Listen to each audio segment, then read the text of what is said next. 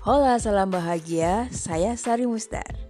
Ada yang belum kenal saya karena saya belum terkenal, izinkan saya untuk memperkenalkan diri. Beberapa orang mengenal saya melalui Facebook, melalui status-status saya karena saya aktivis Facebook. Dan beberapa orang lainnya mengenal saya melalui buku saya, buku-buku travel dan juga satu-satunya novel yaitu Cinderella in Paris. Novel ini bestseller, bercerita tentang karakter tokoh seorang perempuan dalam mencari kebahagiaan melalui antara lain uh, traveling ke beberapa negara dan juga dia menemukan konsep kebahagiaan serta persahabatan. Ternyata bahagia itu sumbernya ya dari dalam kita sendiri. Saya sendiri lama berkecimpung di bidang manajemen SDM di beberapa industri, kebanyakan adalah perusahaan asing. Saya dua tahun terakhir ini menjadi coach untuk digital marketing. Terakhir saya keliling 9 kota untuk mengajar uh, penggiat UKM atau pemilik UKM di 9 kota uh, yang dinaungi oleh Bank BUMN. Saat ini saya lebih fokus untuk menjadi coach untuk pengembangan diri.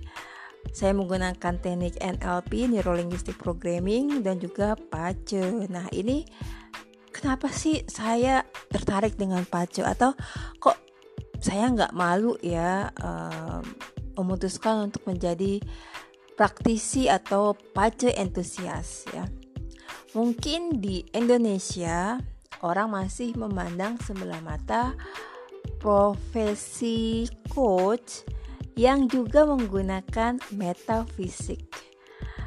Hari gini gitu ya di zaman modern dan serba teknologi di era internet, era digital marketing, kok masih ada yang percaya dengan metafisik?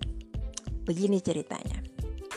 Akhir tahun 2019, saya bertemu beberapa orang, salah satunya adalah senior di SMA yang bisa dibilang punya gifted uh, gift ya uh, atau indera keenam orang bilang ya bahwa saya lebih cocok jadi pembicara. Saya akan sukses untuk menjadi pembicara. Tentu aja waktu itu saya nggak nggak percaya ya. Maksudnya uh, saya ini aslinya pendiam walaupun waktu kecil saya mikir lagi saya suka menghibur kakak-kakak saya adik saya terus uh, saya suka tampil saya suka nari di acara 17 Agustusan itu saya senang banget saya enjoy entah kenapa proses saat saya menjadi remaja mungkin karena saya kurang pede atau saya melihat dunia ini agak membuli orang yang penampilannya tidak terlalu cantik atau uh, tidak terlalu menarik versi mereka.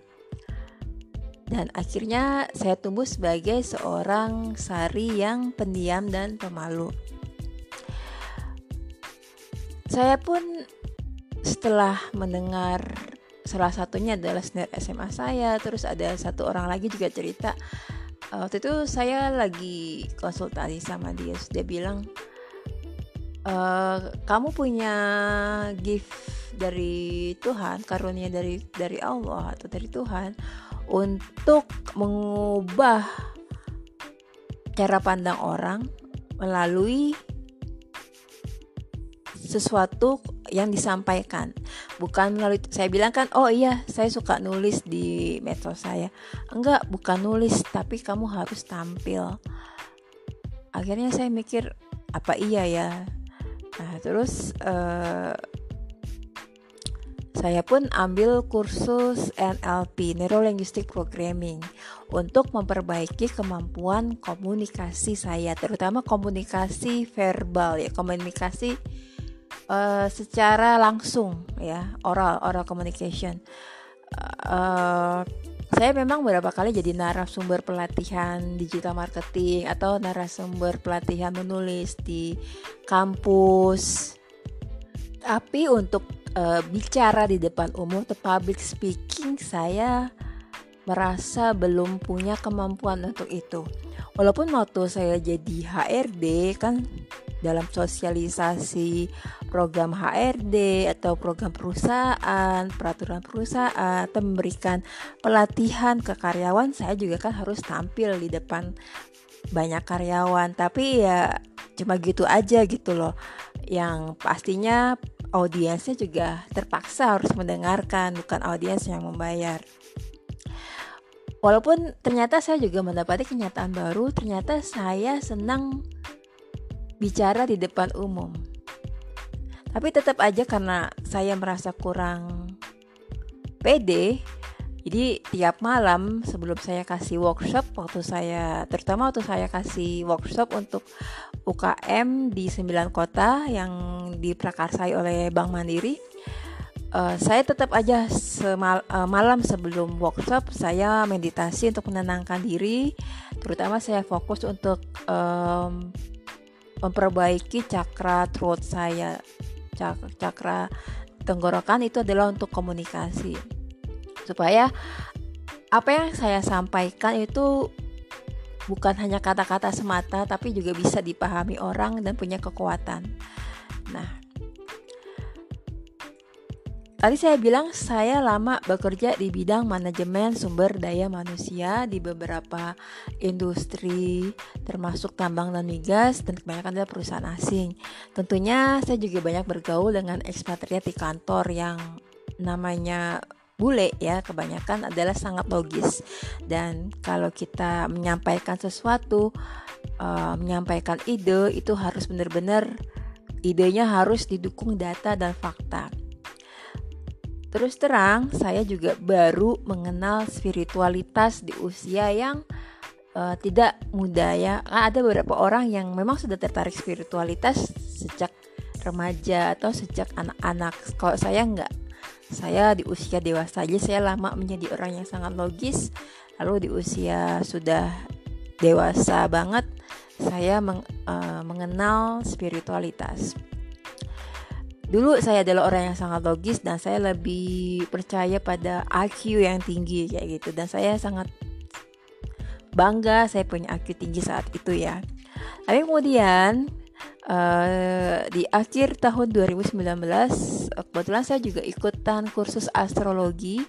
Uh, di situ juga ada tentang human dis human design.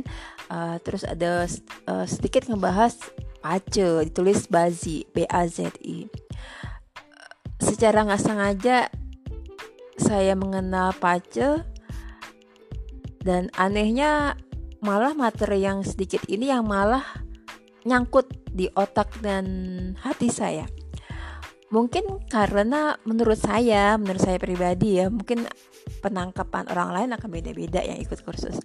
Mungkin karena pace menurut saya pribadi jauh lebih mudah saya pahami kan uh, terutama konsepnya tentang keseimbangan energi dari lima elemen kayu, api, tanah, logam, dan air.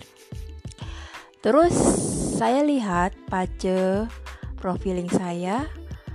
Saya punya profil utama yaitu the performer dengan strukturnya konektor. Terus saya jadi mikir-mikir lagi ke belakang. Oh iya ya, dulu saya waktu kecil suka banget kayak menghibur kakak kakak saya, adik saya. Saya suka ngelucu. Walaupun saya pemalu dan pendiam, tapi saya senang kalau orang ketawa setelah saya ngelucu. Dan saya senang uh, saya senang nari waktu itu, nari dance ya. Um, untuk acara terutama acara 17 Agustusan. Terus saya senang banget dulu ternyata.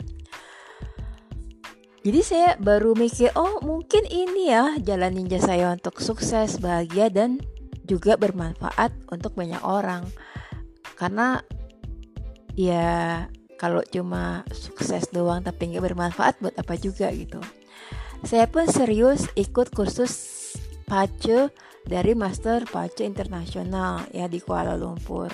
Karena menurut saya konsepnya dia itu sesuai dengan konsep saya bahwa pace yang modern kita tidak seperti fortune telling kita nggak seperti meng menjat menghakimi bahwa hidup kamu ya udah begitu sesuai dengan takdir nggak akan bisa di, diubah secara spiritualitas ada hal-hal keberuntungan memang sudah diberikan oleh Tuhan atau Allah ke kita seperti keberuntungan kita dilahirkan di keluarga kaya raya atau kita dilahirkan di keluarga yang sangat harmonis atau kita dilahirkan di negara yang maju, negara yang aman, bukan dilahirkan di negara yang uh, kelaparan, penuh perang dan segala macam. Itu adalah keberuntungan yang nggak bisa kita ubah.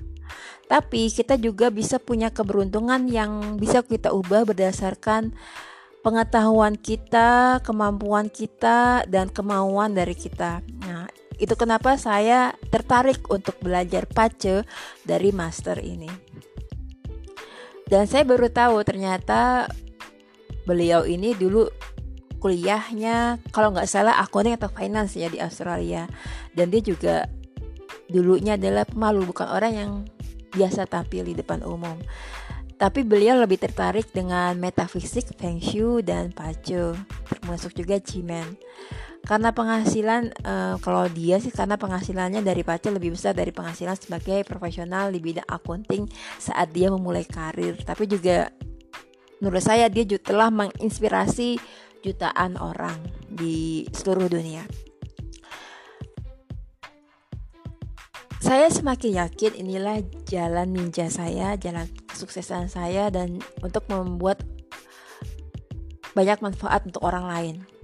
Saya beberapa kali meditasi dan mendapat vision. Terakhir kali adalah uh, saya melihat vision uh, Wulu Chaisen. Dan salah satunya pas live saya waktu di Tibet. Yang membahagiakan dari pengalaman saya membaca pace adalah saat orang merasa tercerahkan, merasa mendapat energi baru untuk melakukan perbaikan dalam hidupnya.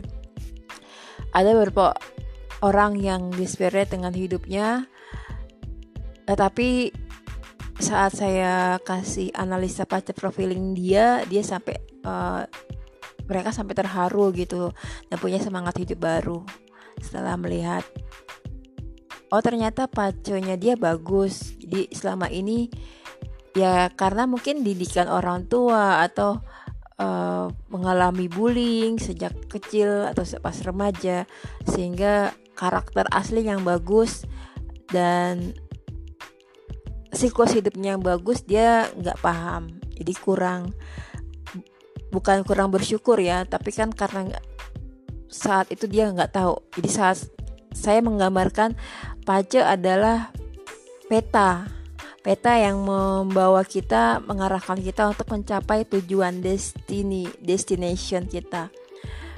Dan kalau orang nggak tahu peta gimana dia bisa mencapai tujuan hidupnya? Gimana dia bisa bersyukur?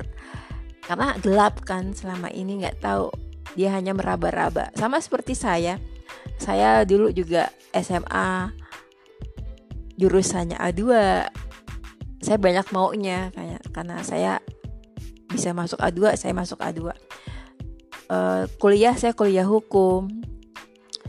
Terus kerja jadi lawyer juga cuma sebentar kayak setahunan ya setahun setahun kurang kalau nggak salah. Terus saya bekerja di bidang manajemen SDM saya juga pernah jadi coach digital marketing. Saya tertarik gambar saya tertarik fotografi. Tapi ternyata kalau untuk mau sukses kita harus fokus sama apa yang paling bagus dari diri kita. Kita menonjolkan itu apa kelebihan kita kekuatan kita itu yang harus kita gali dan kalau bisa nggak hanya gitu aja gitu kita punya bakat performer seperti saya misalnya ya berarti saya juga harus ikut kursus di bidang komunikasi dan public speaking itu yang saya lakukan Well, jadi inilah here I am. Jadi inilah saya saat ini. Saya gunakan pace dan teknik neurolinguistic programming untuk coaching mengarahkan klien-klien saya. Laporan pace saya buat seperti dulu saat saya mengerjakan project uh, kompetensi based SR management, manajemen SDM, manajemen sumber daya manusia berdasarkan kompetensi di perusahaan migas asing dan perusahaan tambang asing. Kombinasi, jadi merupakan kombinasi ilmu manajemen sumber daya manusia dengan metafisik Tiongkok. Saya menggunakan PACE sama seperti saat saya menjadi praktisi manajemen SDM.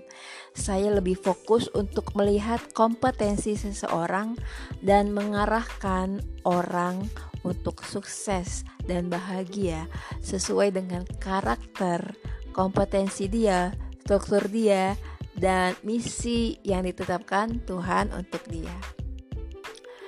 Itu saja cerita kenapa sih saya nggak malu untuk akhirnya memutuskan menjadi praktisi pace atau pace entusias.